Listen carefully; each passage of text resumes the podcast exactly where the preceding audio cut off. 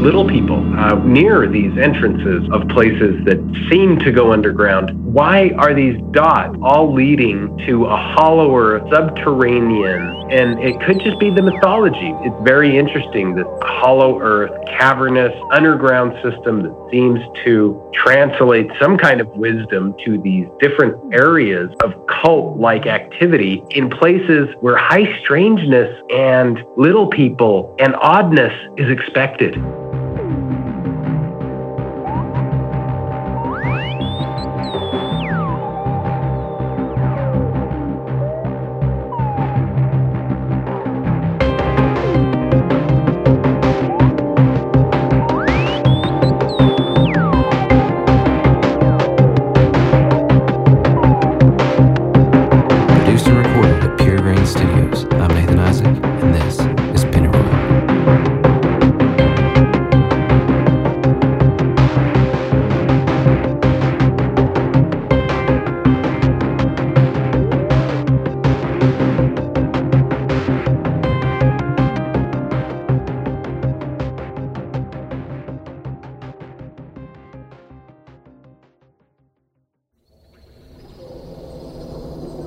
The dark depths of caverns, mines, and tunnels have always frightened and mystified humans. What lies beneath us, moving unseen.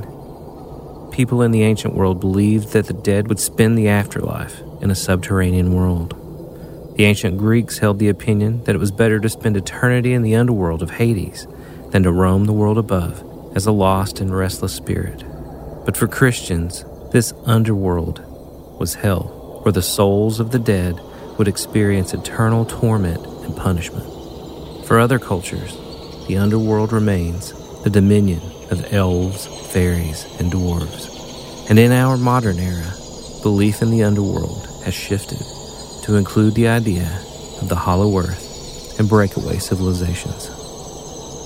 A large part of the Pennyroyal mystery is focused not on what we can discover here in Somerset and in the surrounding area above ground, but what lies beneath Pulaski County, in the mines and also the extensive cavern system of Sloan's Valley.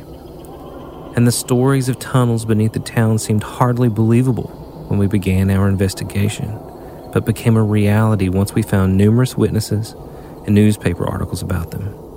There were indeed tunnels, some of which connected nuclear fallout shelters beneath certain buildings in downtown Somerset, but there were also older tunnels built during the Civil War, used as part of the Underground Railroad to deliver slaves to safety in the north.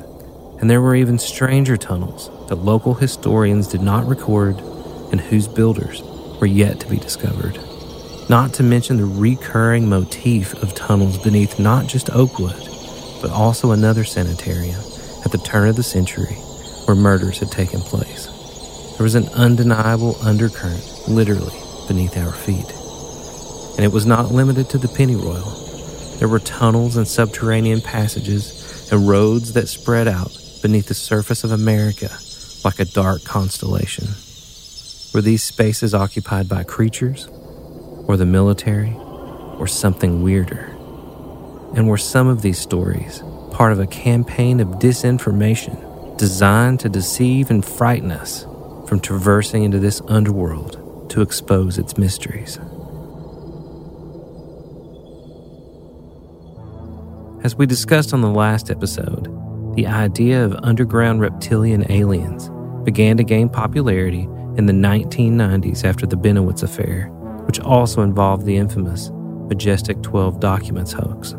As Greg Bishop explains in Project Beta, the earliest mention of the term MJ-12 surfaced in the 1980 U.S. Air Force teletype message known as the Project Aquarius teletype.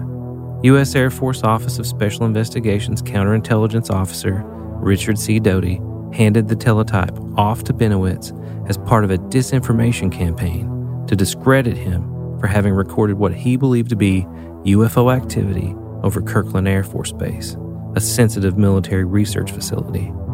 The Project Aquarius document was a fake prepared by Doty to deceive Bennewitz and direct his attention away from projects at Kirtland. The MJ-12 papers were documents discovered in 1984 on a roll of film in the mailbox of with television documentary producer Jamie Shandera. Since 1982, Shandera had collaborated with Roswell UFO researcher William Moore. Doty contacted Moore in 1980 and detailed how he was the official representative of a group of military intelligence insiders who were secretly opposed to the cover-up of UFOs. In January 1981, Doty provided Moore with a copy of the Aquarius document that mentioned MJ-12. It's very possible that Moore knew the document was fake, but nonetheless disseminated the story of MJ-12. Moore later claimed that he worked with the Office of Special Investigations and helped them spy on fellow UFO researchers, including Bennewitz. Moore alleged that he was taking part in misinformation campaigns to gain the trust of military officers and to gain access to sensitive files. But odds are that this part of his story is complete bullshit. Moore even admitted that he tried to push Bennewitz into yet another mental breakdown by feeding him misinformation and fake documents about aliens. The UFO documents Moore knowingly gave to Bennewitz were forged by Doty and other AFOSI agents. Bennewitz intercepted what he thought were electronic communications originating from alien spacecraft near Albuquerque and became convinced he located a secret alien base under the Archuleta Mesa that he called the Dulce Base. But all of these electronic communications were faked or manufactured by Doty and the AFOSI. According to Bennewitz, and based on these fake documents provided by Doty and Moore, there was a treaty between aliens and the U.S. government that allowed the Dulce Base to be operated jointly by aliens and the CIA. Treaty violations on the part of the aliens led to a firefight and one of the craziest stories in UFO and alien lore, repeated and pushed by figures like Tal Levesque and John Rhodes, the self-proclaimed alien and reptoid hunter.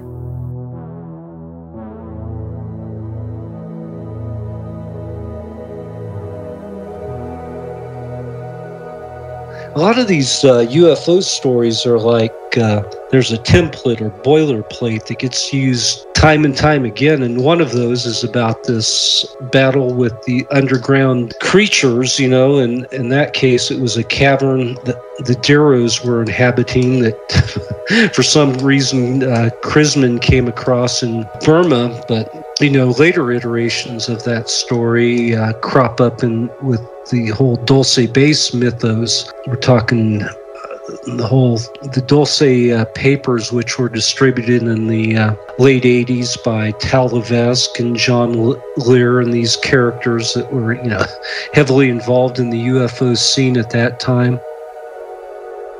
Yeah, it's UFO hunters, but they have a guy on there. He takes them out, and he is he knows John Lear. Yeah, John Rhodes? Yes, yes, dude. Well, yeah, I met John Rhodes with Tal. So with Tal Levesque, this was like, it had to be around 2007, yeah. I got an email from somebody claiming that they had worked as a producer on the UFO Hunters episode about underground alien bases, and that they were...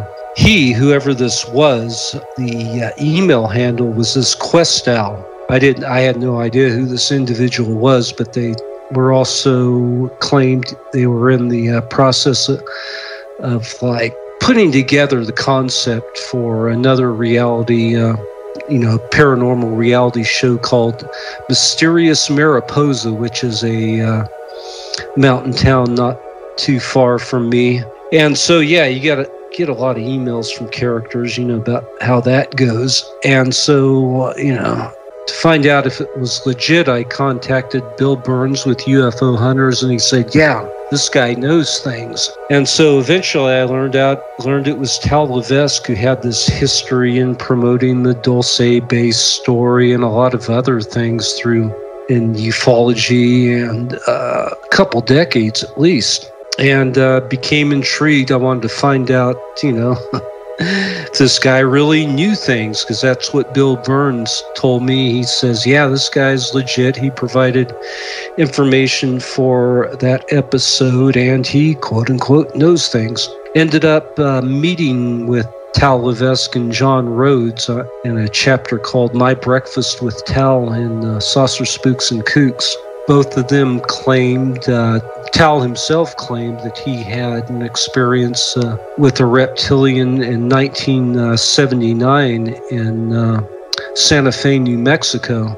Basically claimed that if you look on the internet, you can find maps by Tal Levesque from like 1979 or so. I can share some with you, where he was doing this deep dive into these connections, and this is some kind of James Shelby Downer type stuff. He was connecting reports of entries to underground bases and overlapping those with UFO sightings and cattle mutilations and ancient ruins and these type of things. And he was putting these maps together back in the day. You know, this is like, once again, the late 70s or so. And he, according to Tal told me the story, he had these maps on the wall in his house, you know, and it had push pins and strings and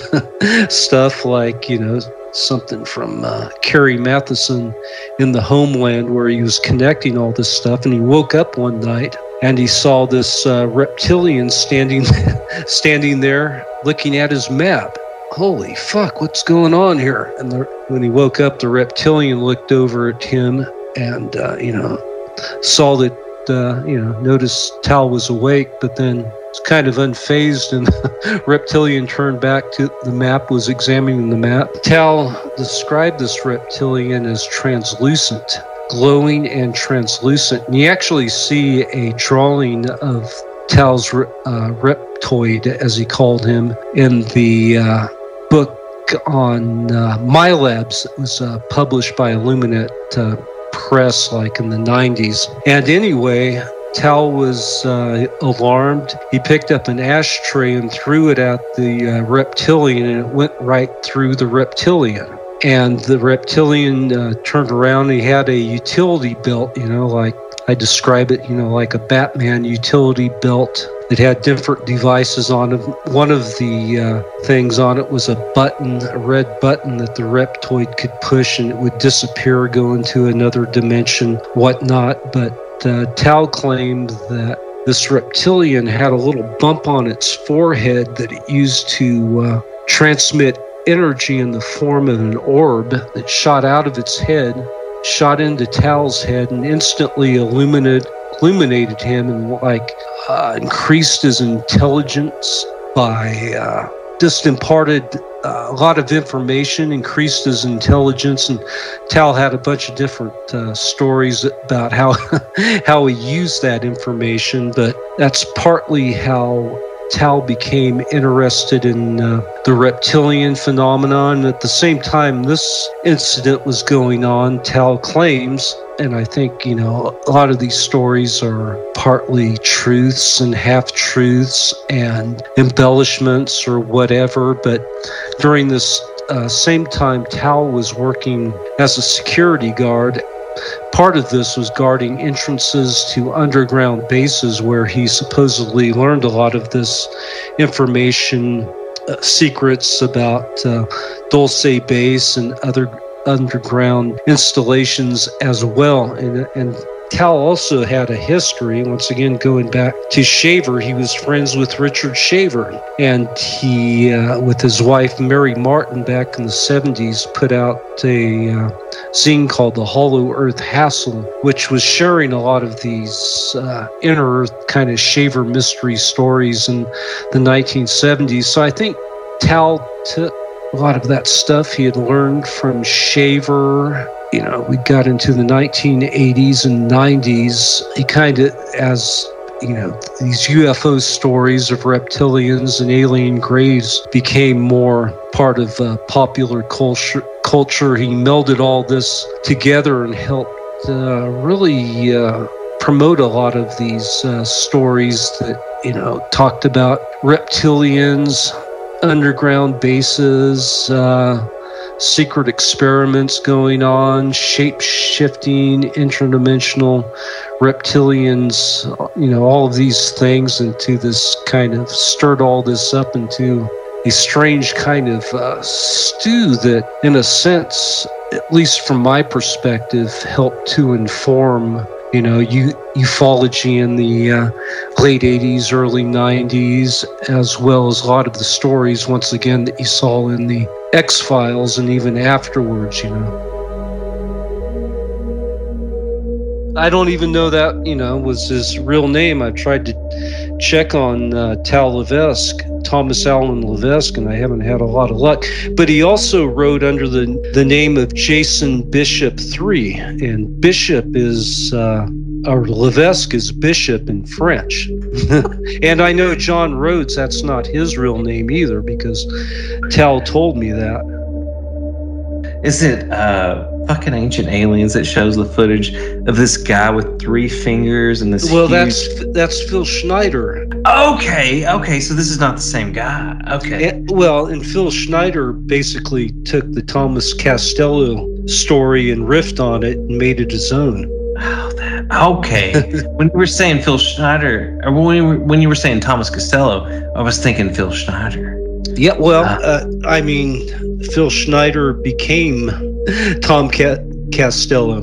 That's crazy. Or a variation. That's why I'm saying it's like this boilerplate or these various stories that get recycled time and again, you know. During the same period, there was also a story that Bob Lazar repeated. He claimed he saw some briefing documents from Area 51 that basically repeated the same story, more or less, that there was a meeting between the humans, the military, and the aliens at Area 51. For some reason, one of the military people discharged a firearm and all hell broke loose, you know, and so, like, you know, there's a lot of variations on these stories, but they basically, the whole Dulce Base, Dulce War, Tom Castello story came out of, like I mentioned, the Bennewitz affair.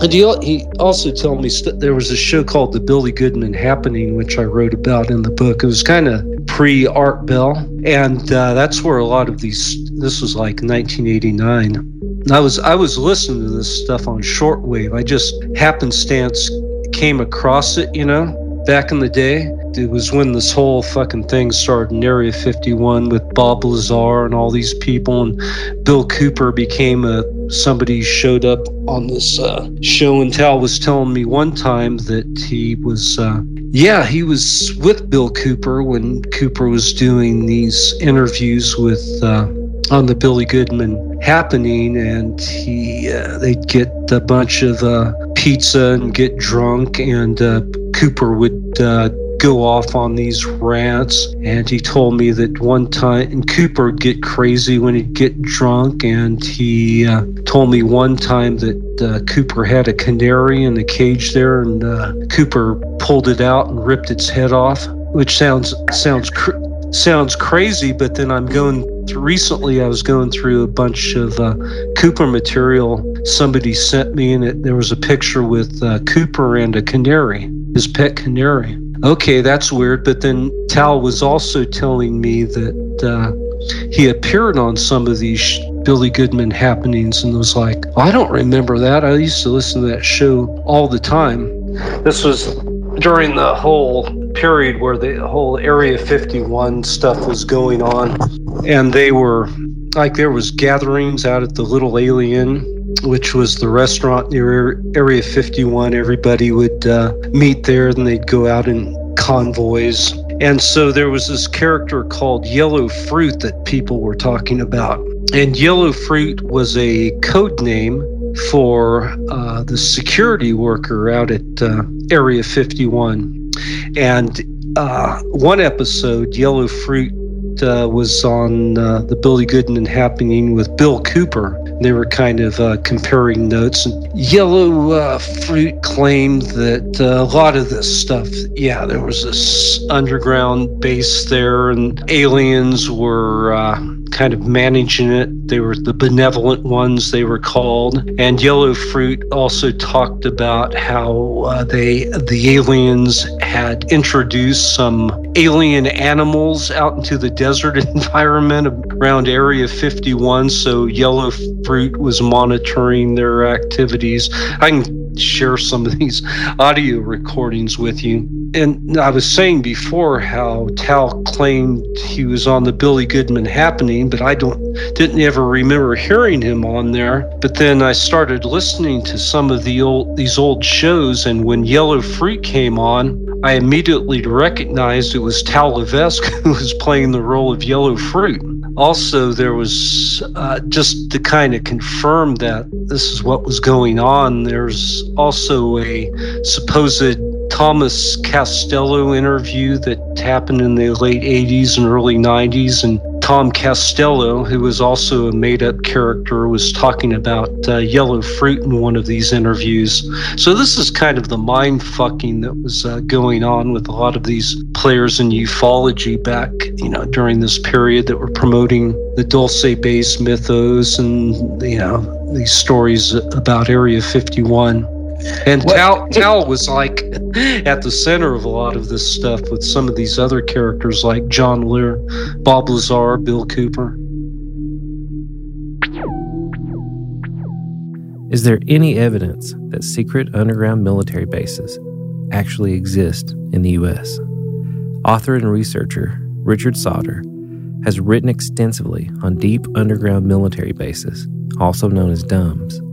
In his book, Underground Bases and Tunnels, What is the Government Trying to Hide?, he details documents he and others have uncovered through FOIA requests that describe the construction, operation, and planning of underground military installations and tunnel systems across the U.S. He points to training manuals distributed by the Army Corps of Engineers in the 1950s entitled Design of Underground Installations in Rock, as evidence that the military was building survival bunkers for U.S. government and military leaders in case of a nuclear attack. In the early 1980s, Sauder alleged that plans were made to take the bases and tunnel systems even deeper, to 3,500 feet underground, in order to hide and secretly reposition America's nuclear missile arsenal. Sauder believed that the U.S. military, in cooperation with the Ballistic Missile Office at Norton Air Force Base, the Army Corps of Engineers, and a number of private companies, secretly built an extensive and deep underground tunnel system hundreds of miles long. Sauder claimed to have interviewed witnesses that had visited facilities operated by the Pentagon. Some of these underground installations were based in Raven Rock, Pennsylvania, Warrenton Training Center in Virginia, Kirtland Air Force Base in Albuquerque, New Mexico, Strategic Air Command under Amherst, Massachusetts, Oakville Grade near Napa, California, and the U.S. Navy installation at Sugar Grove, West Virginia, among many, many others. He also referenced the many federal agencies that maintain hidden facilities underground, including 9 such facilities operated by the Federal Reserve Banking System. Will Hunt, who authored the book Underground, A Human History of the Worlds Beneath Our Feet, extensively researched the subterranean spaces in the U.S. and around the world. As he explains, there are way more tunnels underground, wherever you are in the United States, than you would imagine. There are just crazy layers of infrastructure, whether they be active or abandoned transportation tunnels, sewer lines, aqueducts, or even military or government infrastructure hidden underground. Wherever you go, there's something under your feet that people don't think about. Considering the sensitive nature of some of these nuclear storage facilities and research installations, it makes sense that the U.S. military would engage intelligence officers to orchestrate misinformation campaigns to prevent curious researchers from poking around. And no doubt, at some point in the past, stories of monsters and Bigfoot were used to scare people away from these sensitive areas. Nowadays, though, such stories would cause folks to come running in droves to catch the monsters on camera.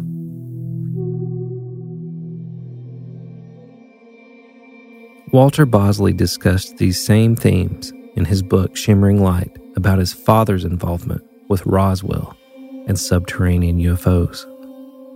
Basically, in a nutshell, my dad had been telling me the story of Roswell, the popular version of it, since 1974. Now, that was 6 years before the first book about Roswell incident comes out, and before it becomes, the most popular legend in all of ufology.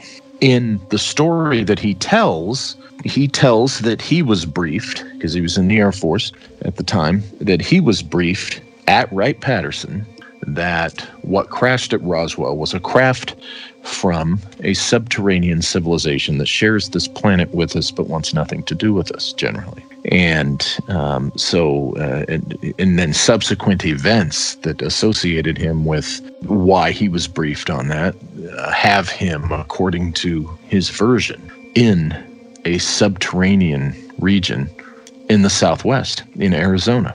And he and another guy encounter some of the people that live down there. Because of that story and because of, other research that I had done and things that were popping up. And then, of course, because Jacques Vallée was the first to connect a particular legendary people to, UFO cases. And that's the Tuatha Dé Danann.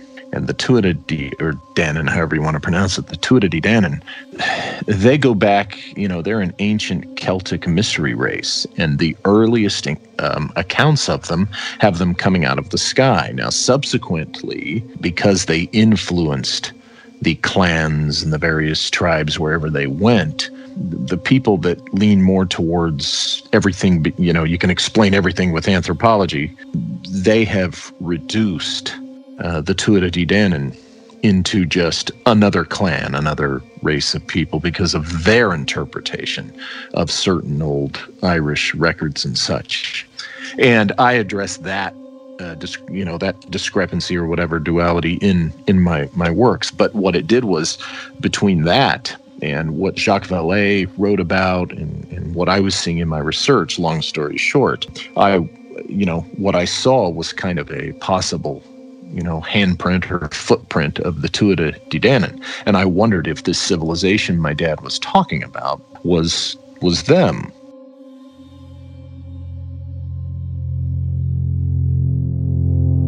Could there be an alien civilization beneath our feet? Is it possible that UFOs are not from outer space, but instead from inner space, specifically the hollow space within the Earth? One of the earliest stories about a hidden kingdom inside the Earth is that of Agartha. So a lot of the stuff that we were studying connected to old theories about civilizations under the Earth, and it's just sort of a precursor to the Hollow Earth theory. And one of the things that we kept coming across was Agartha, and Agartha is this mythical place that exists within the Earth. It was popularized by a French occultist, and there are several entrances throughout the world. There's entrances in every continent, but in the U.S., one of the main entrances is in Mammoth Cave. French occultist Joseph Alexander St. Ives developed the term synarchy, the association of everyone with everyone else, into a political philosophy. And his ideas about this type of government proved influential in politics and the occult. St. Ives used it to refer to what he believed to be the ideal form of government, a perfect form of pluralism, and the harmonious society all governments should strive to become, the opposite of anarchy. But the word synarchy has come to mean, especially among French and Spanish speakers, a form of shadow government or deep state, where political power effectively rests with a secret elite, in contrast to an oligarchy where the ruling elite can be known by the public. It's in this context of a secret ruling elite that the term synarchy has had a strange influence on the underworld and subterranean archetype in the history of the paranormal and the strange. Lyndon LaRouche, founder of the LaRouche movement, theorizes that St. Ives and his synarchy kicked off a historical phenomena, wherein groups like the Martinist Order, Vichy France, the Federal Reserve, cartels, and regimes like the government of Nazi Germany were driven by synarchistic ideals that promoted systems controlled by a secret elite. But LaRouche was not the first to propose the idea that there's a shadow government or group of elites controlling the world. And the notion spread through the folklore and popular culture very quickly once it was introduced by authors of fiction looking to increase their book sales. Dr. Raymond Bernard was the first to popularize the theory that flying saucers possibly originate from a civilization deep inside the earth, hidden from the world. He's credited as the first to combine the hollow earth theory and UFOs. Later, Ferdinand Ossendowski, building on these stories, purportedly spoke with monks and lamas when he escaped Bolshevik Russia by way of Tibet, and from these Eastern holy men allegedly discovered an ancient secret tradition about a subterranean holy land known as Agartha. He learned that Agartha was ruled by the king of the world, who speaks with God as I speak to you. He knows all the forces of the world and reads all the souls of mankind in the great book of their destiny. The probably fictitious Buddhists believed that Agartha and its enlightened ruler actually existed on the edge of reality in a parallel place. Adolf Hitler supposedly even sent a team of anthropologists to Tibet to find the underground kingdom of Agartha, believing that if he could make contact with the king of the world, he could make a pact to defeat the Allies in World War II. Again, here in the mid-20th century, the synarchy of a secret elite ruling the world, this time the occulted king of the world. Agartha is frequently confused with Shambhala, which figures prominently in Vajrayana Buddhism and Tibetan Kali Chakra teachings, which were revived by Madame Blavatsky and the Theosophical Society in the late 1800s. Blavatsky posited that the secret chiefs from which she was receiving her teachings were located in Shambhala, the capital city of Agartha. A half-century later in 1951, Robert Ernst Dickhoff published Agartha, which combined the concept of synarchy and a secret elite with the idea of reptilians. Dickhoff described Agartha as an underground kingdom with a capital city named Shambhala, and portrayed himself as the Red Lama with his lamasery located in his New York City bookshop. To add to his credibility, Dickhoff invoked the Emerald Tablets, a foundational hermetic and alchemical text from which the phrase "as above, so below" comes. He also claimed to have studied with a Buddhist lama in Asia who told him that the king of the world came from Venus and was originally a reptilian that had since taken human form.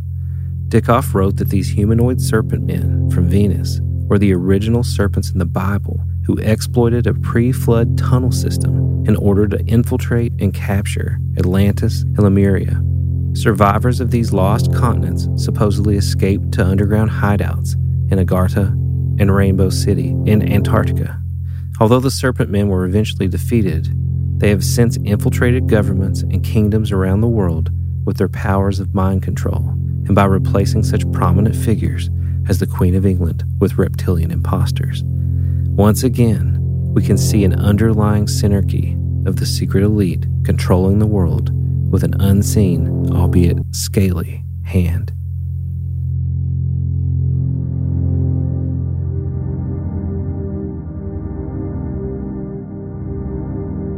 If you look at the various literature in the canon of the Hollow Earth and Agartha, you'll see Kentucky at the top of the list of places where an entrance to Agartha is located.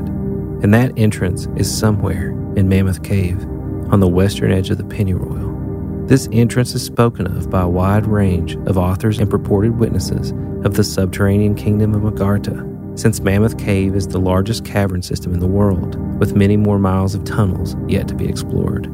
Maybe that's why there are so many UFO sightings in Kentucky. Maybe they're all flying out of Mammoth Cave.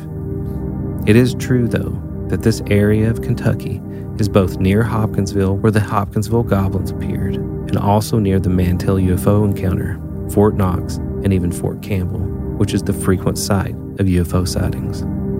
I don't personally believe that there's an entrance to Agartha in Mammoth Cave, but I do believe, like Alan Greenfield, that the cave systems beneath Kentucky are somehow associated with the enormous amount of high strangeness here. You can argue that the high strangeness that is ubiquitous in that area is directly related to the cave system, which seems to run, talk about ley lines. The cave system runs under there. Also, people have claimed some of the material that I sent you, which you may or may not find interesting, boring, or repetitious, are people that have variously seen kobolds or gremlins or, the names are strange little beings in mines and caves, and also the people that have disappeared. This is stuff right out of Richard Shaver. Yeah, in Arkansas too, which is where Shaver spent his last years digging up these records from pre-deluge civilizations, which he would send me and say, "Can't you see the picture?" And I said, "Yeah, it looks like a priest blessing people." And he said, "No, it's a woman feeding birds." I said, whatever.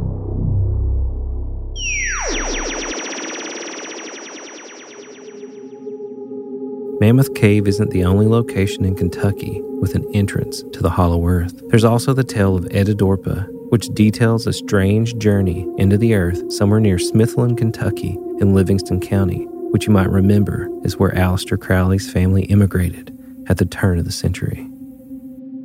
My name's Jason Andrews. I'm the host of the Paranormal Patio podcast, and I'm also working on a documentary about an experience that I had in Western Kentucky, and how it connects to the story of Etidorhpa and the Hollow Earth and a mysterious cave entrance in the hills of Western Kentucky. So John Uri Lloyd publishes Etidorhpa in 1895.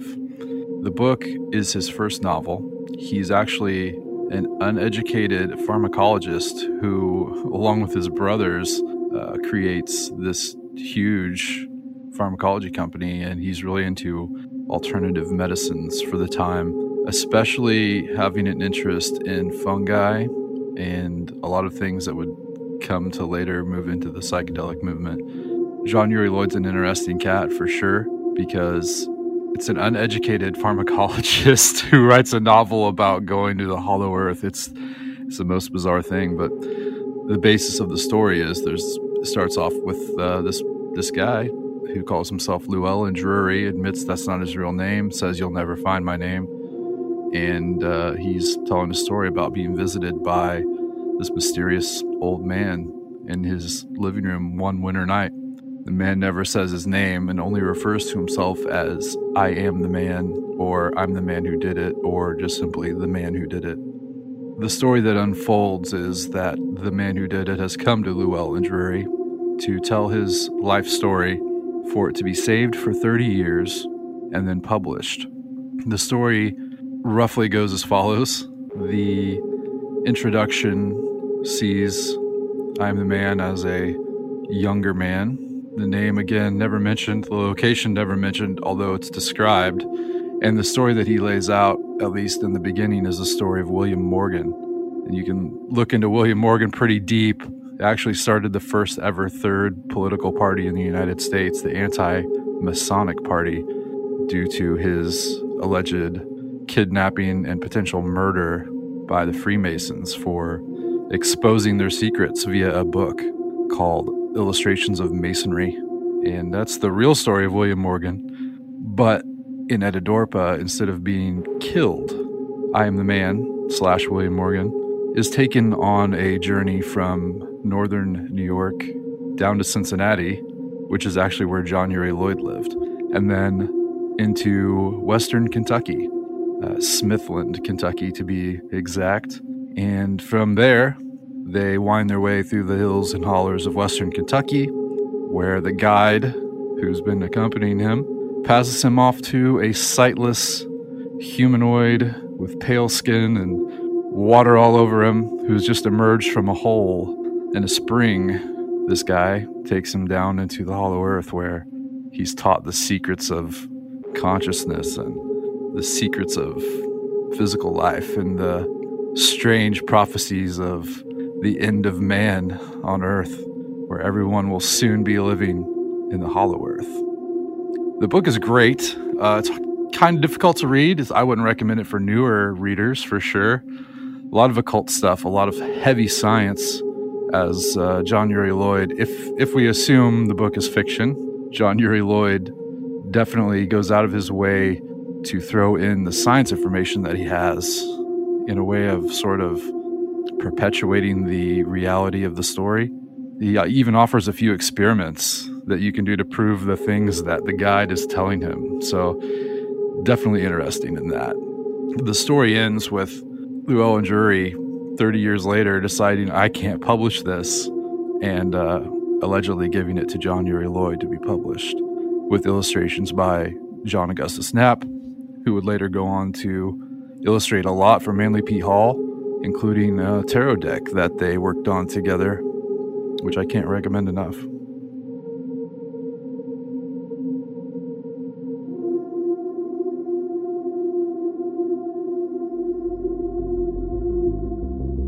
Here's an even stranger connection to Etidorhpa, and folks can deny the reality of synchronicities all day long, but strange connections and concentrations of correlations that are properly termed spooky action at a distance absolutely do occur.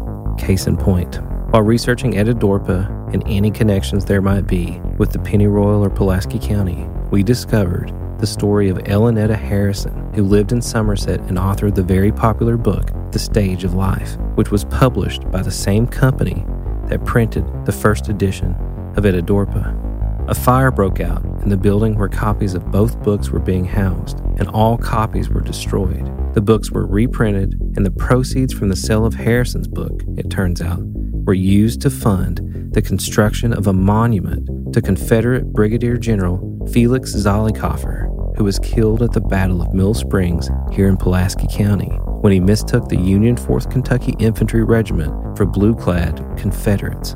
Zollicoffer rode into their ranks, where he was quickly shot by Union Colonel Speed S. Fry. Elinetta Harrison, who lost family at the Battle of Mill Springs, who were serving under the command of General Zollicoffer, built the monument and its park to honor these soldiers. The day we found this research, chasing down Etidorhpa and finding Harrison's The Stage of Life, was the very day that rumors were spreading in the community and throughout Pulaski County that Antifa was coming to take down the monument to General Zollicoffer, which prompted a massive group of armed militia members to show up in full combat gear to protect it. It was an insane fucking scene. Yeah, so this is happening like at the same time that they're taking down a lot of Confederate monuments and stuff. And there were all of these rumors swirling that Antifa, for some reason Antifa was coming into town to do something at this monument to Zollicoffer. And the rumor just ran wild. There was no foundation for it at all. And it just ended up being, a whole bunch of local people sitting around with guns trying to protect something that was never even in danger. Lots of anger and lots of guns. But the busloads of Antifa members didn't show up, since Antifa isn't an actual organization. It's a collective belief in preventing and combating fascism and racism. Here again, in Pulaski County, we witnessed the clash between the forces of Pan and the forces of Apollo, as Dan Dutton frequently likes to say. The Pennyroyal in Pulaski County seemed to be on the front line in the battle between anti-fascism and the normalization of fascism and racism in America.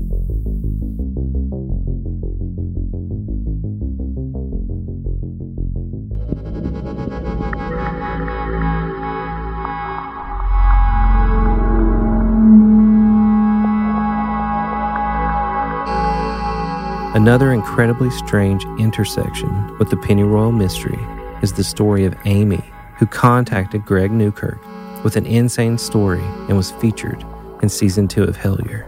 She detailed in emails and messages to Greg that she lived in Somerset, Kentucky, and had discovered a sinister cult in Pulaski County that was worshiping a green man, or possibly even little green men, living in the caverns and tunnels beneath the area.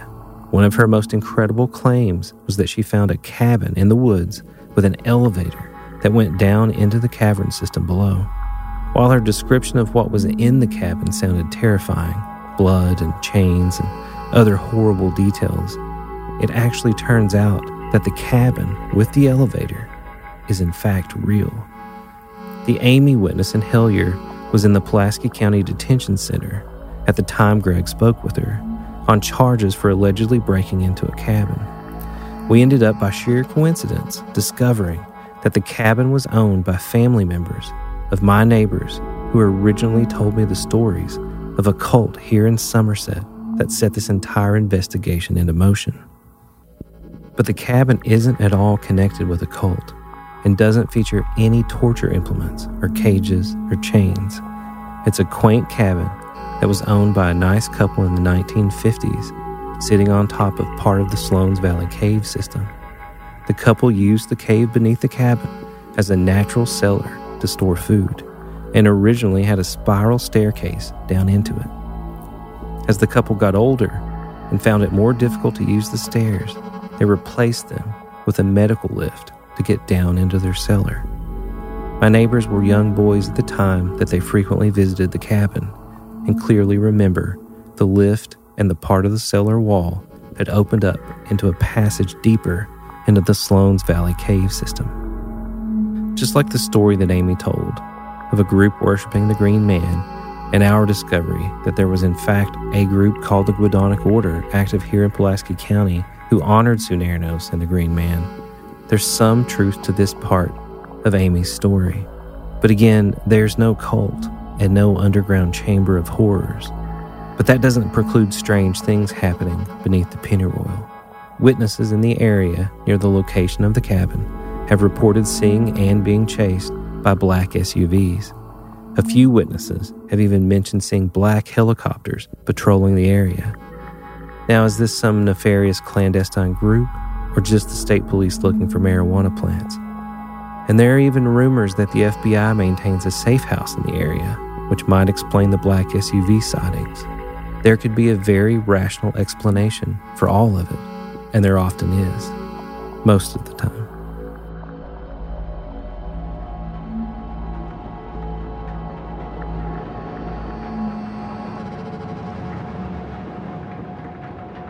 There may even be a rational explanation for the sounds of machinery and the large booms that are reported in that area of Pulaski County and throughout the Pennyroyal.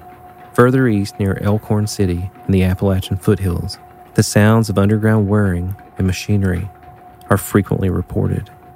And looking into this particular phenomena, one finds that it's not just isolated to this area of the United States.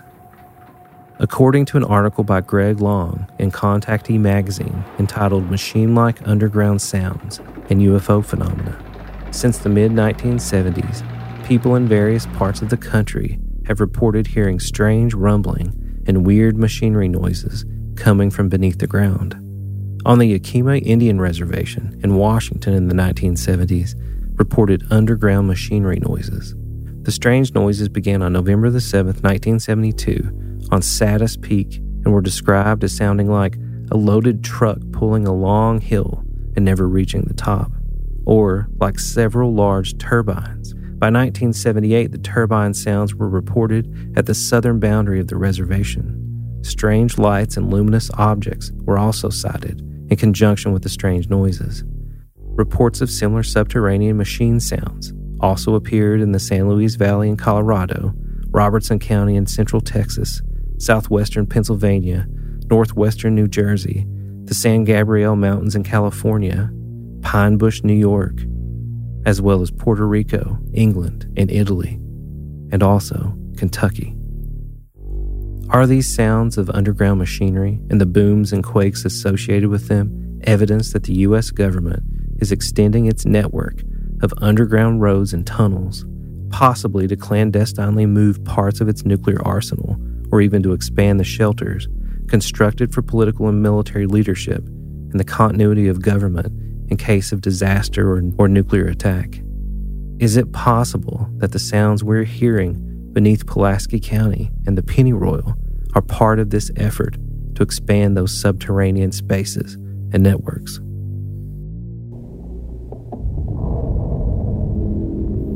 One of the strangest threads in this mystery and our investigation has been the repeated contact from various individuals regarding a secret UFO base beneath the Pennyroyal. We were told by one psychically sensitive witness that in a field off of Highway 39 in the northern part of the county, beyond the community of Woodstock, that there's a hatch which leads down into a secret UFO base. We've had a few other researchers describe a strange hatch and bunker south of Somerset in McCreary County that leads to numerous flights of industrial stairs going down, deep down, into a flooded tunnel system. No doubt, if such installations and networks of tunnels do exist and have existed for decades, tunnels that are retired or shut down would be sealed and flooded as new ones are drilled and diverted. If you'll remember from the first season of the show, we contacted a remote viewer who had posted online about a psychic encounter while viewing the Pennyroyal, and specifically what was beneath Pulaski County. That remote viewer described an underground tunnel system beneath an old house, and then a psychic attack from what looked like a gray alien that caused them to lose their ability to remote view. Yeah, the first thing I saw was like a doll of the Incredible Hulk, I think it was. And like, I didn't even realize that was related until after I'd seen the documentary, after I posted about it. And someone comes in and goes, "Yo, the Incredible Hulk, that's the Green Man." Yeah. And I was like, okay, that's kind of wild. Exactly. Yeah, man. That's right. It's uncanny, you know? Yeah, it totally felt like something was watching me. And like right after I finished remote viewing that stuff, I had this vision that I didn't even mention of like a face putting me in a box. And I haven't been able to remote view since I did that. Really? Like I get brief abilities too, but it's like nothing like I used to, and it's really weird because I feel like I've been like trapped or something, like something found me. I definitely feel like there's such a bridge there to like the other side, whatever you want to call it. It's really weird. Every time I do it now, all I see is a box sitting in front of me. And when I was finishing up the Somerset one, it felt like something had kind of pulled me away from Somerset, and I saw a face that looked like it may have been like a gray alien. It may have even been one of the green men, I don't know. But like, as I saw that, I just like kind of tried to pull away from it, and I couldn't, if that makes sense. Yeah. And all of a sudden I saw a box kind of faded behind it, and then the head faded away. And now whenever I try to remote view, I just see this box sitting there. Like every once in a while I can see outlines of things, but it's not a whole picture anymore. It's just a box. It's really weird. I think the stairs were going up, but I saw what I think was a basement under it that was pitch black, but I may have messed that up because I think that could have also been the caves. Yeah. But somebody, I think, was being kept there. I have a strong sensation that someone's being kept there.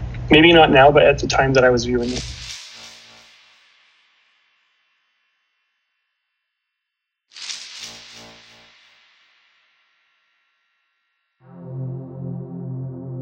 Finishing up post-production on the Fawn film and restaging Dan Dutton's first opera, The Stone Man, seemed to stir something up at Dan's Dandyland farm. Not only was Dan receiving transmissions and messages from somewhere else, but other actors and collaborators in the projects were also receiving what appeared to be psychic impressions or transmissions of some sort. They also reported what can only be described as high strangeness. The sounds of rain when no rain fell, cones of silence, flashes of insight, and even the presence of some unseen observer. I spoke with Kevin Newsom and Jessica Yee from Beyond Sight Studios, who were friends and collaborators on these projects, and who had experienced these weird occurrences firsthand. During one such occurrence, Kevin, Jessica, and Pennyroyal co-producer Kyle Cadell were taking part in a meditation experiment while Dan performed The Stone Man on piano in its entirety, when all three suddenly experienced something very strange and very subterranean. As Dan's learning Stone Man again, a couple different times he's played us some parts of it, you know, as practice, number one, and also just to see what kind of effect it'd have on us. And so this was the second time we were doing it.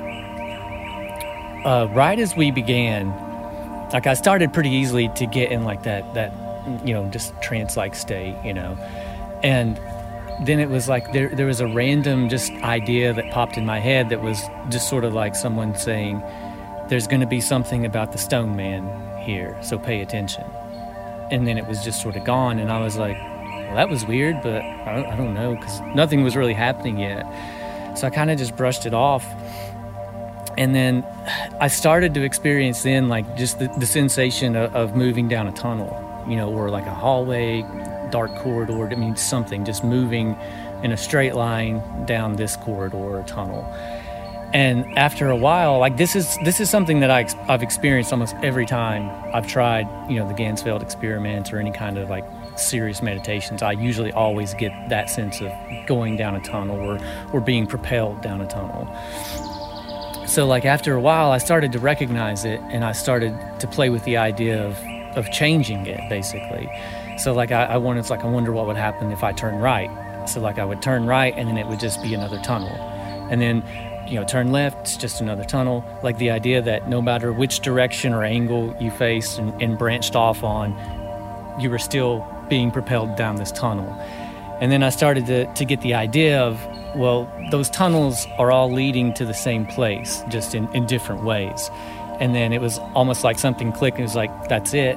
And then I started to almost zoom out of my vision of being in this tunnel to starting to see all the other tunnels that intersected it in all the different ways.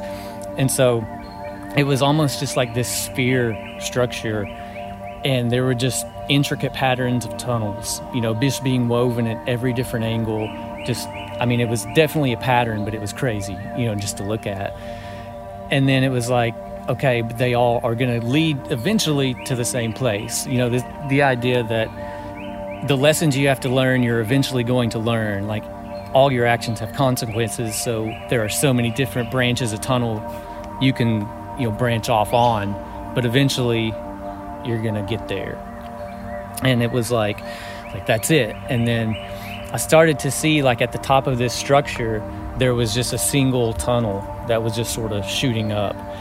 And like it was almost like I was thrust into this tunnel, this energy. Like I could just feel like this really like heavy, just powerful, like bright energy. And it was just like it was flowing through me, or like I was being pushed through it. And then it eventually led off to like almost like the end of the tunnel, where there was just open space. Like it was really bright, like white, just everywhere. And I started to recognize it as energy. Like it was some sort of energy, and it was basically the energy of everything, like the universe.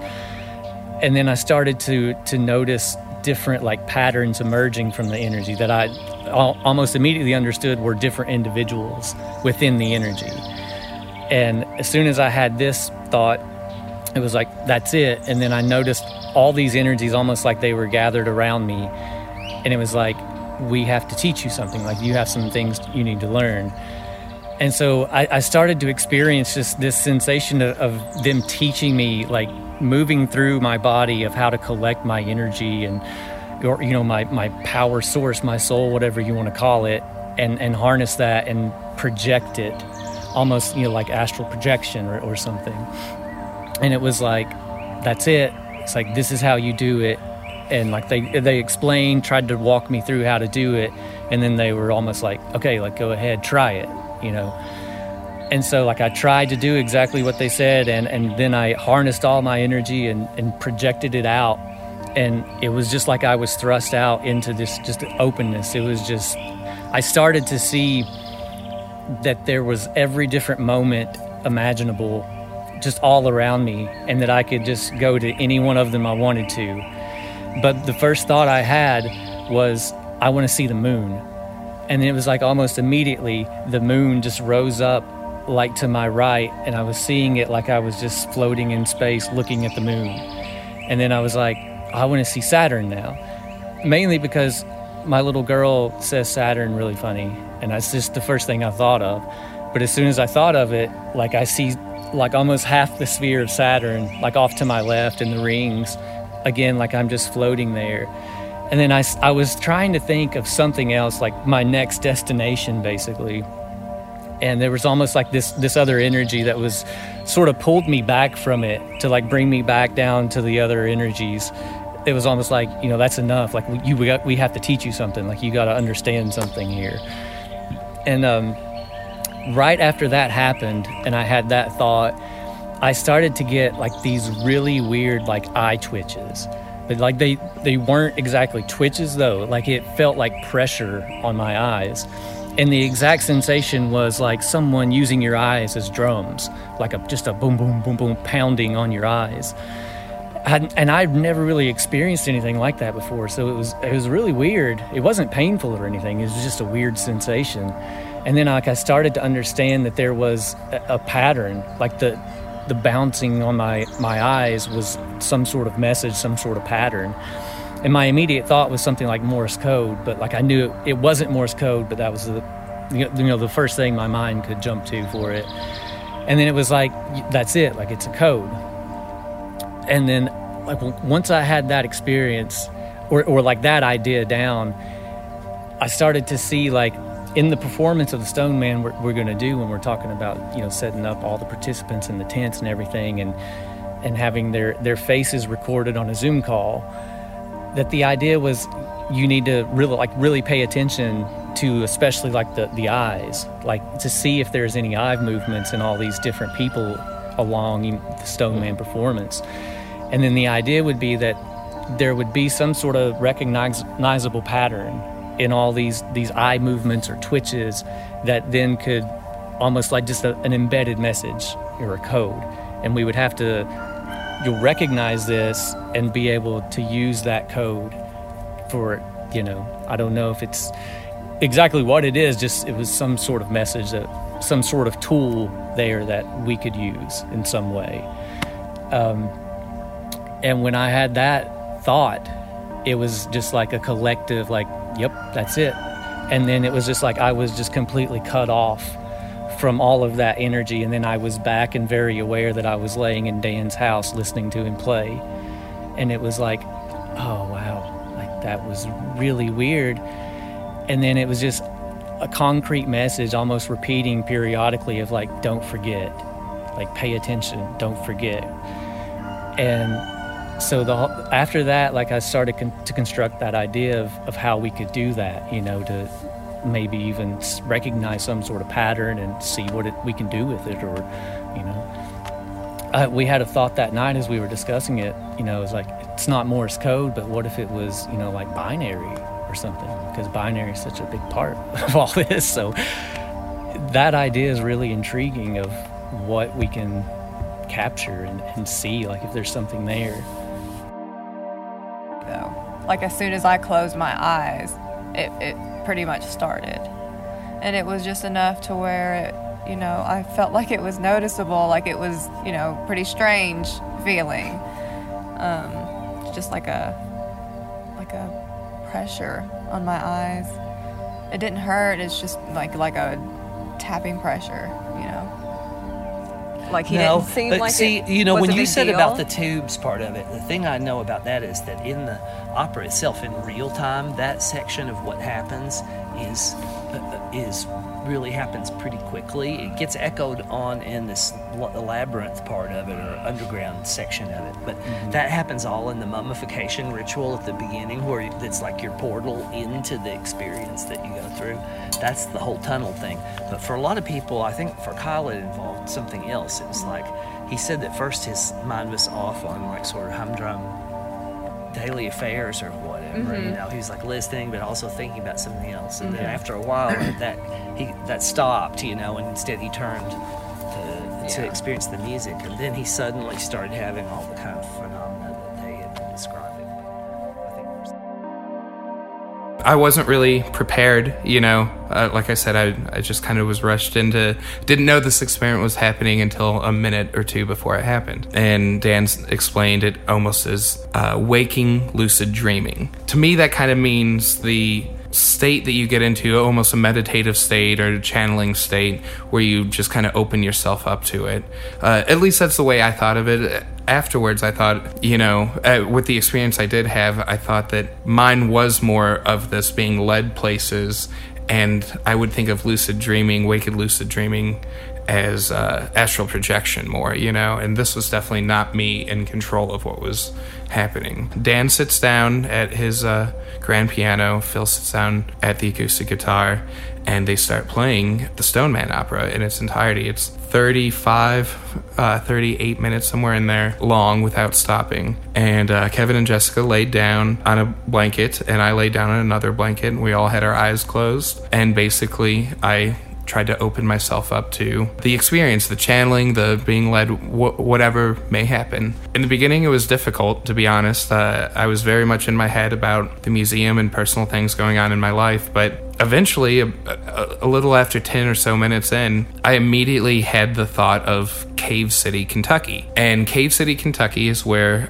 famously Mammoth Cave is, but not just Mammoth Cave. It's one of the largest areas of like cave entrances in Kentucky. There's holes everywhere, basically, if you know where to look for them, that will take you down into areas that connect, that it's all part of the Mammoth Cave system. Cave City is also the statuary capital of Kentucky. Most places actually in the Southeast will source their concrete statues, like those giant statues or those concrete statues you see out in people's yards.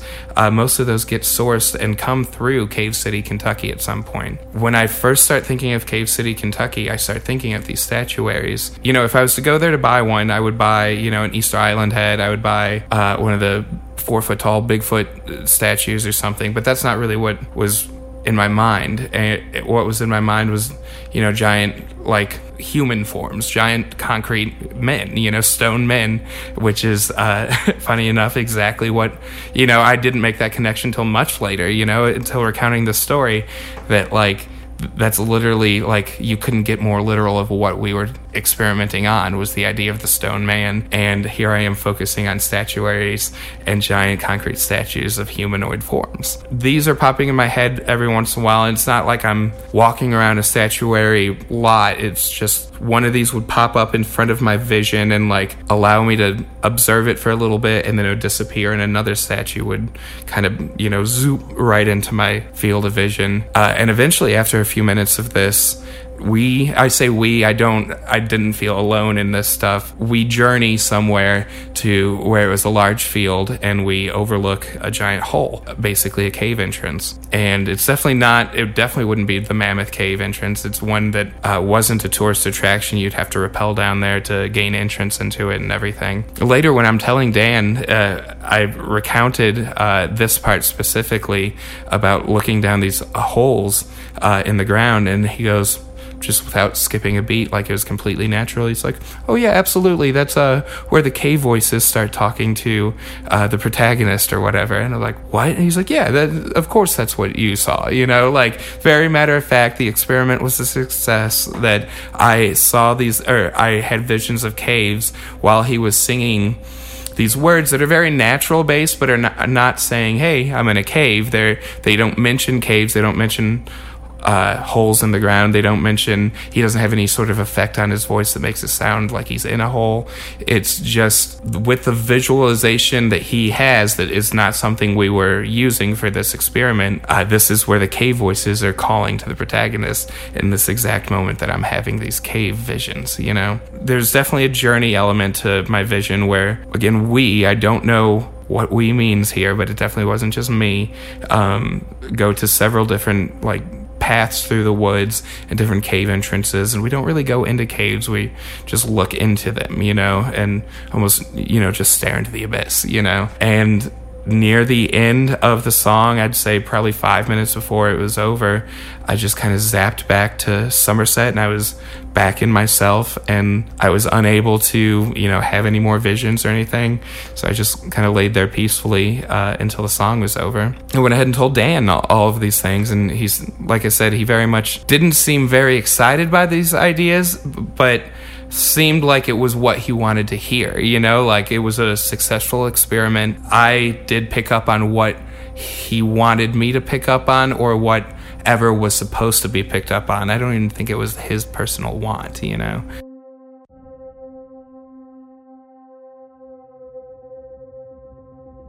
Darian, Kyle, and I often find ourselves talking a lot about rabbit holes. We're running down part of some research and suddenly pursue a digression, only to fall into a whole new discovery of something we weren't looking for, but that's often related magically to what we were trying to find.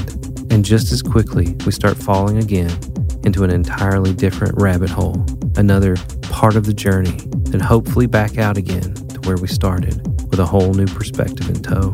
I love rabbit holes. They're part of the method and the madness to all of this research. They feel magical because they're so random and unpredictable and unexpected. But when and why did we start using the phrase rabbit hole as a metaphor for such magical digressions? As Catherine Schulz, author of Lost and Found, explains in her article, The Rabbit Hole, it's generally accepted that the first time the phrase down the rabbit hole appeared was in Lewis Carroll's 1865 work, Alice's Adventures in Wonderland. In that story, Alice falls down the rabbit hole, chasing the white rabbit, and finds herself in an absurd, psychedelic world called Wonderland. Before the advent of the internet, you could go to the library to look for some morsel of knowledge, some answer to a question, but it took time. You might encounter something interesting, but cross-referencing it took additional time. All human knowledge wasn't at your fingertips. You couldn't hop from where you started quickly to something else and back again, and there was a limit to what sources you had access to. That is, until the internet was created. And now you can search anything, anytime, anywhere. And very soon after the internet was accessible by most people, we started using the phrase falling down a rabbit hole as a metaphor for digressions online in the ocean of all available knowledge. The common charge against our online habits is that they are shallow and meaningless. But in fact, rabbit holes deepen our understanding of the world around us. They reveal the sheer immensity of information available to think about and become interested in. The modern rabbit hole, unlike the original, isn't a means to an end. It's a journey that invites us ever downward, deeper and deeper, encouraging us to be curiouser and curiouser as to what we might discover next. In Celtic mythology and folklore, the hare is often linked to the supernatural and the spirit world. Reached through mists, hills, lakes, ponds, wetland areas, caves, ancient burial sites, cairns, and mounds, all liminal zones. The otherworldly entities that inhabit these spaces were seen as mysterious and powerful, and the hare's association with them was a warning that those who would harm a hare could suffer dire consequences. There's an old legend that the Celtic warrior, Oisin, wounded a hare in its leg while hunting. He followed the wounded hare into a thicket where he found a door leading down into the ground, which sounds very Alice in Wonderland-esque. Oisin climbed down the hole and discovered a large hall with a beautiful young woman sitting on a throne, bleeding from a leg wound. She was a shapeshifter and represented a long tradition of hares as shapeshifters in disguise. When the Romans invaded the British Isles, Julius Caesar remarked that Celtic people did not regard it lawful to eat a hare, as one might be eating one of these shapeshifters, or worse yet, a witch. The Celtic shaman studied the patterns of hare tracks, the rituals of their mating dances, and performed divination with their entrails. The hare burrowed underground in order to better commune with the spirit world, and they could thus carry messages from the living to the dead and from humans to the fae. In fact, hare mythology exists in almost every ancient culture and religion, and is most often associated with trafficking between the liminal spaces that separate this world from the spirit world, especially through holes in the ground. These recurring subterranean narratives all seem to have elements of katabasis, which is the descent or trip into the underworld, which is found in most religions around the world. Occultist and writer Wren Collier and I discussed his research into the narrative archetype of katabasis and its connection to the UFO phenomenon. I'm Wren Collier. I'm originally from Alabama. I grew up in the South. I live in Minneapolis now.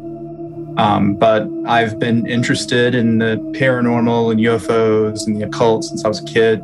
Started studying magic when I was a teenager and then kind of put it off for many years, but then got back into it in the sort of the mid-2010s when I discovered Alan Greenfield's Secret Cipher of the Euphonauts, and the link between the occult and ufology, kind of my two passions as a kid, got like finally brought together. It became especially clear when I was reading Passport to Megonia for the first time and reading about the testimony of Fascist Carden talking about his dad, I believe, conjuring the Sylphs.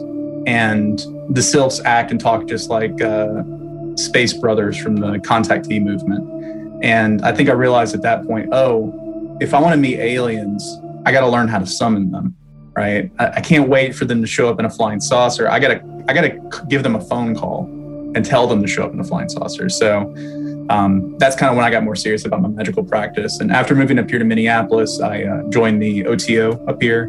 So I'm first degree member in the OTO, and found a mentor in Scott Stenwick up here, who's a member of the lodge. And so just over the last couple of years, my magical practice really took off. And lately I've been really interested in underworld narratives and catabasis, and the idea not only of subterranean fiction and hollow earth kind of narratives, but how those myths play into systems of cultural and societal control. All right, let me hop back into these questions. Let's just a little bit about the Shaver mystery, if people aren't familiar with what that is, maybe because you've incorporated part of that narrative too, right, into your research. Yeah, and it's it's a popular subterranean fiction created by a mentally ill man named Richard Shaver. He started writing letters to Amazing Stories. God, what was the guy's name? Ray Palmer. Who was publishing Amazing Stories, collections of weird fiction, science fiction, and fantasy stuff, a pulp magazine. He originally sent Palmer this letter about how he had been he'd been tormented by these entities that he called Darrows, that he said lived underground, and they were using like a psychic ray gun to torture him mentally and stuff. And he sort of claimed that he'd been taken underground and tortured by these beings. And Palmer took his narrative and created a story out of it called I Remember Lemuria, or Warning to Future Man, and published it as a fiction story. What was interesting was, after this came out, all kinds of people started writing in and saying, oh, I was also kidnapped by the Darrow, or I know what you're talking about. And it seems like all these people came out of the woodworks who'd had these similar experiences with these entities. Palmer milked it for all it was worth, because he was in the business of selling magazines. So he ran so many Shaver mystery stories, which were these stories about underground ancient civilizations and ray guns and the Darrow and the tarot and all this kind of stuff. He ran the whole thing into the ground, basically, to the point where people started complaining that Amazing Stories was just a Shaver mystery magazine now. But ultimately, none of it's real. I mean, not real, like I say that, but I also say that everything's real. But in the sense that the Shaver mystery, that the basic narrative of what Richard Shaver was talking about, is a well-known symptom of paranoid schizophrenics. In particular, one famous case is called the Heirloom Gang. I was going to ask you about that next, because I was like, the whole Shaver thing is so that the same thing. It's the same thing, and it's a common symptom of schizophrenia. Like, multiple people who suffer from that have a similar idea, where the idea that you even see it in modern gang stalking. And that kind of thing, where this whole idea that there's a group of people who mean to do you harm, who are beaming thoughts into your head with a machine or a ray or whatever. I mean, it's where the whole tinfoil hat kind of idea comes from, right? But it is interesting on this hyperstitional kind of level that the fiction became reality, because then all of a sudden people came out of the woodworks claiming to have also encountered Darrow. So were they all just making that up? Had they actually encountered things underground? One guy, I believe, said that he had encountered these creatures when he was in the war or something, like in World War II. I mean, who really knows? But it became a really popular, I guess, genre of pulp science fiction in the 1950s and 60s. Yeah, and Burroughs talks about influencing machines. Mm-hmm. And I think a lot of that, man, I'm telling you, I've had all these, once the show came out, the first season, all kinds of crazy people started showing up down here in Somerset, right?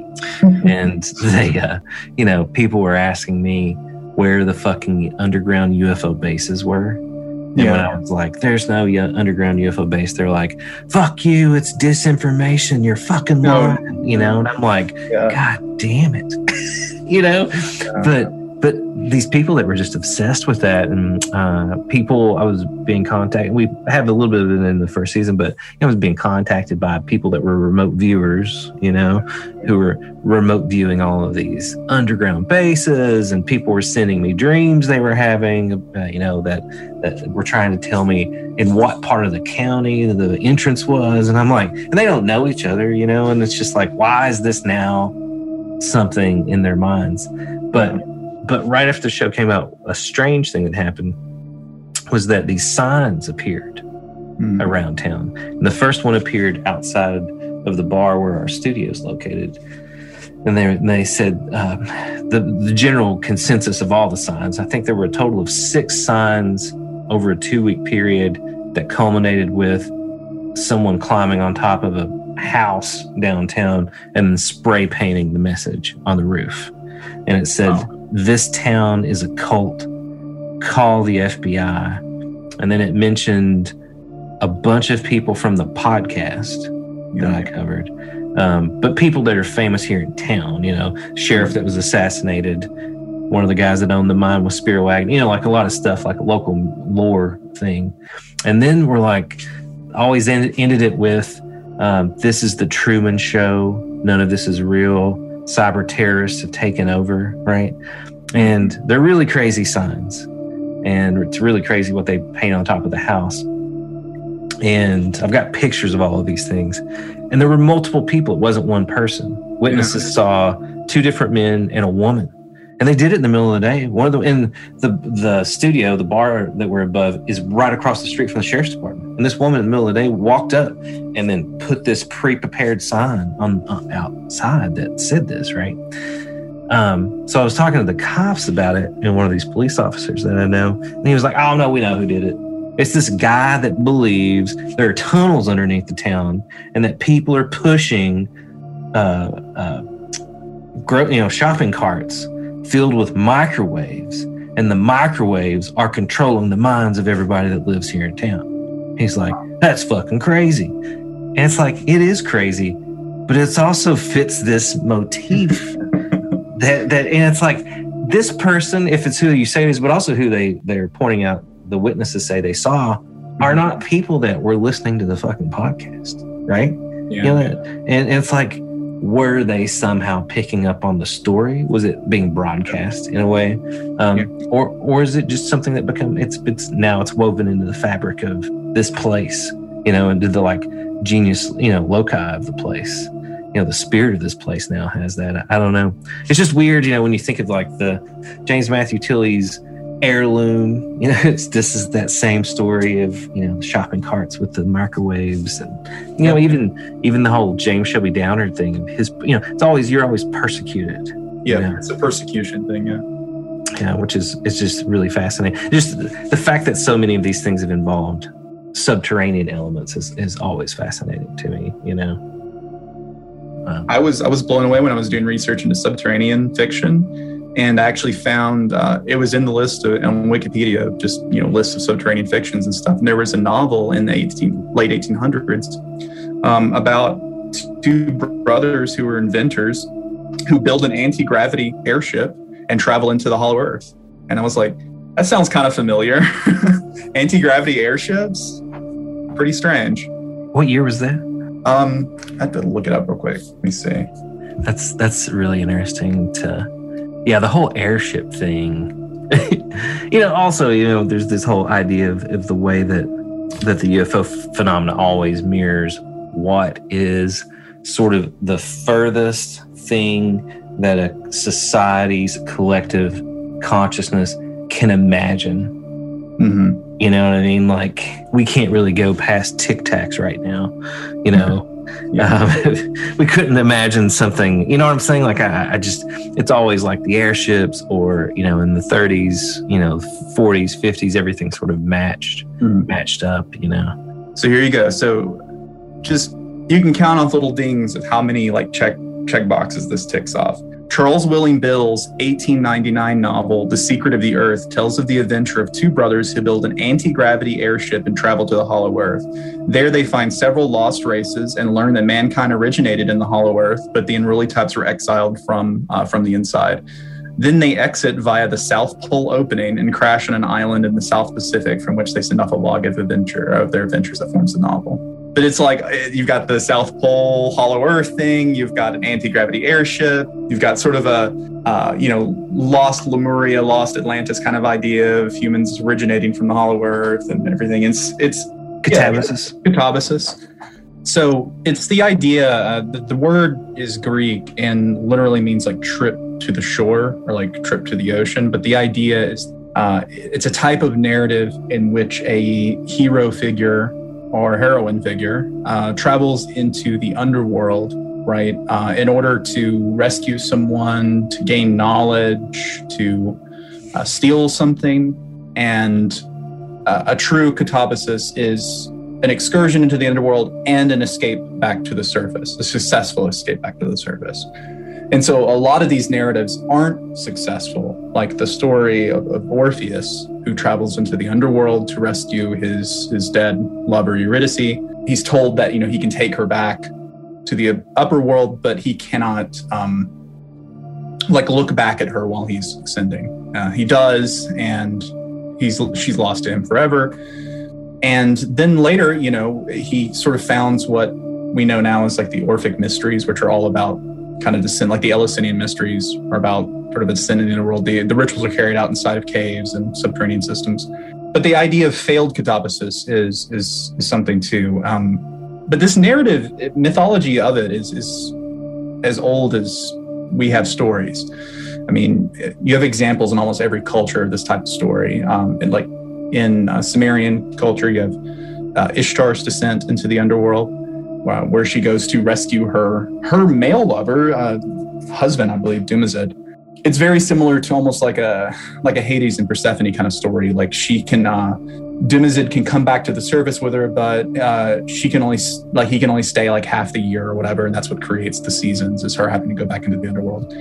But one thing that really interested me when I was reading these narratives was the idea of like the concept of descent and initiation and bringing back of like hidden knowledge, right? Because it sounds to me a lot like the process of crossing the abyss in magic, right? This idea that you have to travel through an immense darkness in order to discover truth, but that it's dangerous and that if you fail, you can be sort of lost in that forever. I kind of got into subterranean fiction. So there was it was an extremely popular genre. I mean, a lot of people are probably familiar with like Jules Verne, like Journey to the Center of the Earth.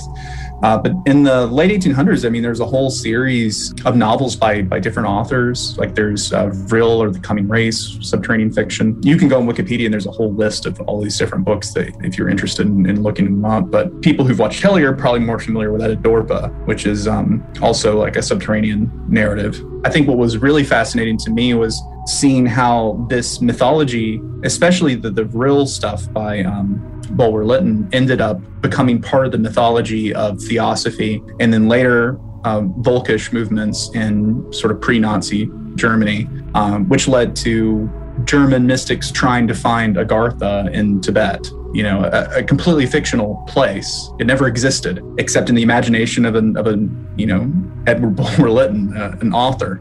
And then seeing how that narrative gets translated after the war into like Nazi UFO bases under the Antarctic and underground submarine bases and that sort of, which were probably somewhat based in reality. And then in the early 90s, which was sort of the conspiracy culture that I grew up in, you have the mythos of the deep underground military base, where instead of there being underground, you know, military bases full of Nazi UFOs, it's full of reptilians and greys. Like you have the Dulce Base mythos, where there's this joint human alien, you know, cooperative base under the Archuleta Mesa. And you have people like Phil Schneider who come out and tell these stories about getting into firefights with Greys in the tunnels beneath Dulce Base and stuff.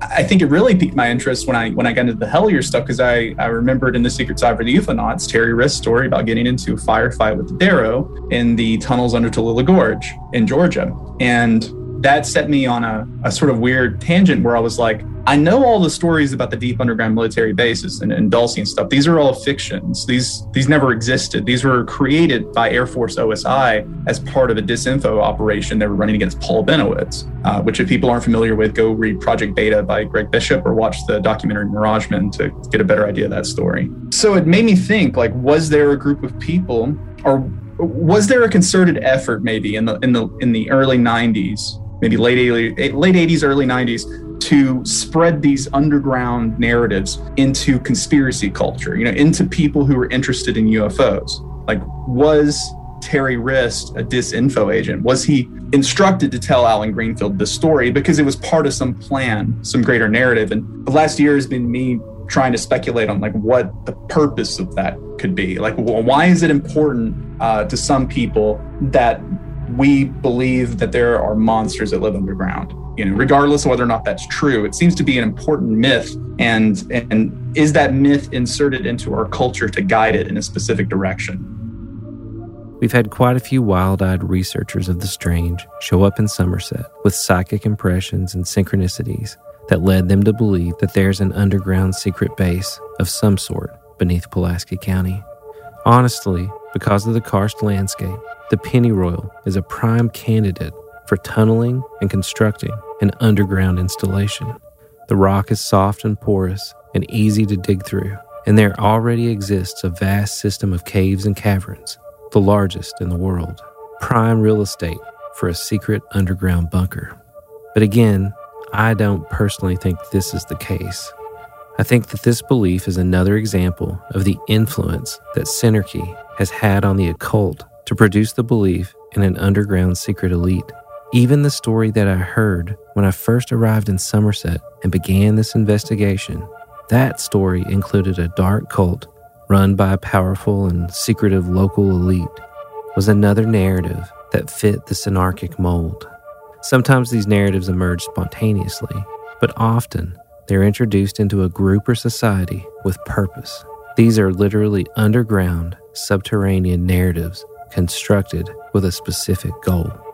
And this is where the subterranean narrative of the secret chiefs, the shadow government, the deep state, and all of this Q bullshit really comes from. These are underground memes designed to seek out and infect fringe groups who are subjugated and marginalized.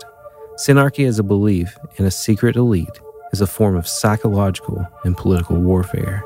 The underground archetype that Adam Golightly, Wren Collier, and other researchers have identified in the UFO community was designed as a form of disinformation and a psychological warfare tactic targeting the occult and paranormal communities.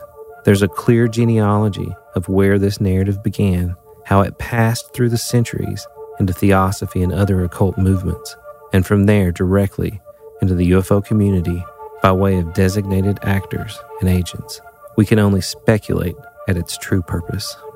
This subterranean narrative also hints at an undercurrent of fascism that subtly surfaced in fringe occult and paranormal groups in the 1970s and 1980s, laying the groundwork for a political shift in these communities that would occur gradually as fascism was cloaked in esotericism and synchromysticism. And now, decades later, we're all on a strange trip through what Dwight D. Eisenhower referred to as Darkest America.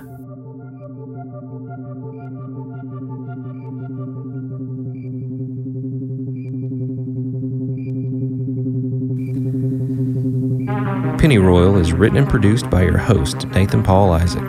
Associate producers are Darian West and Kyle Cadell. Original musical score by Philip Clonch. Edited and mixed by Boone Williams. Sponsored by Jarfly Brewing Company and the International Paranormal Museum and Research Center. If you're interested in joining the investigation and diving deeper into the story, visit pennyroyalpodcast.com and support the show by becoming a member of the Liminal Lodge. Thanks for listening, and keep digging.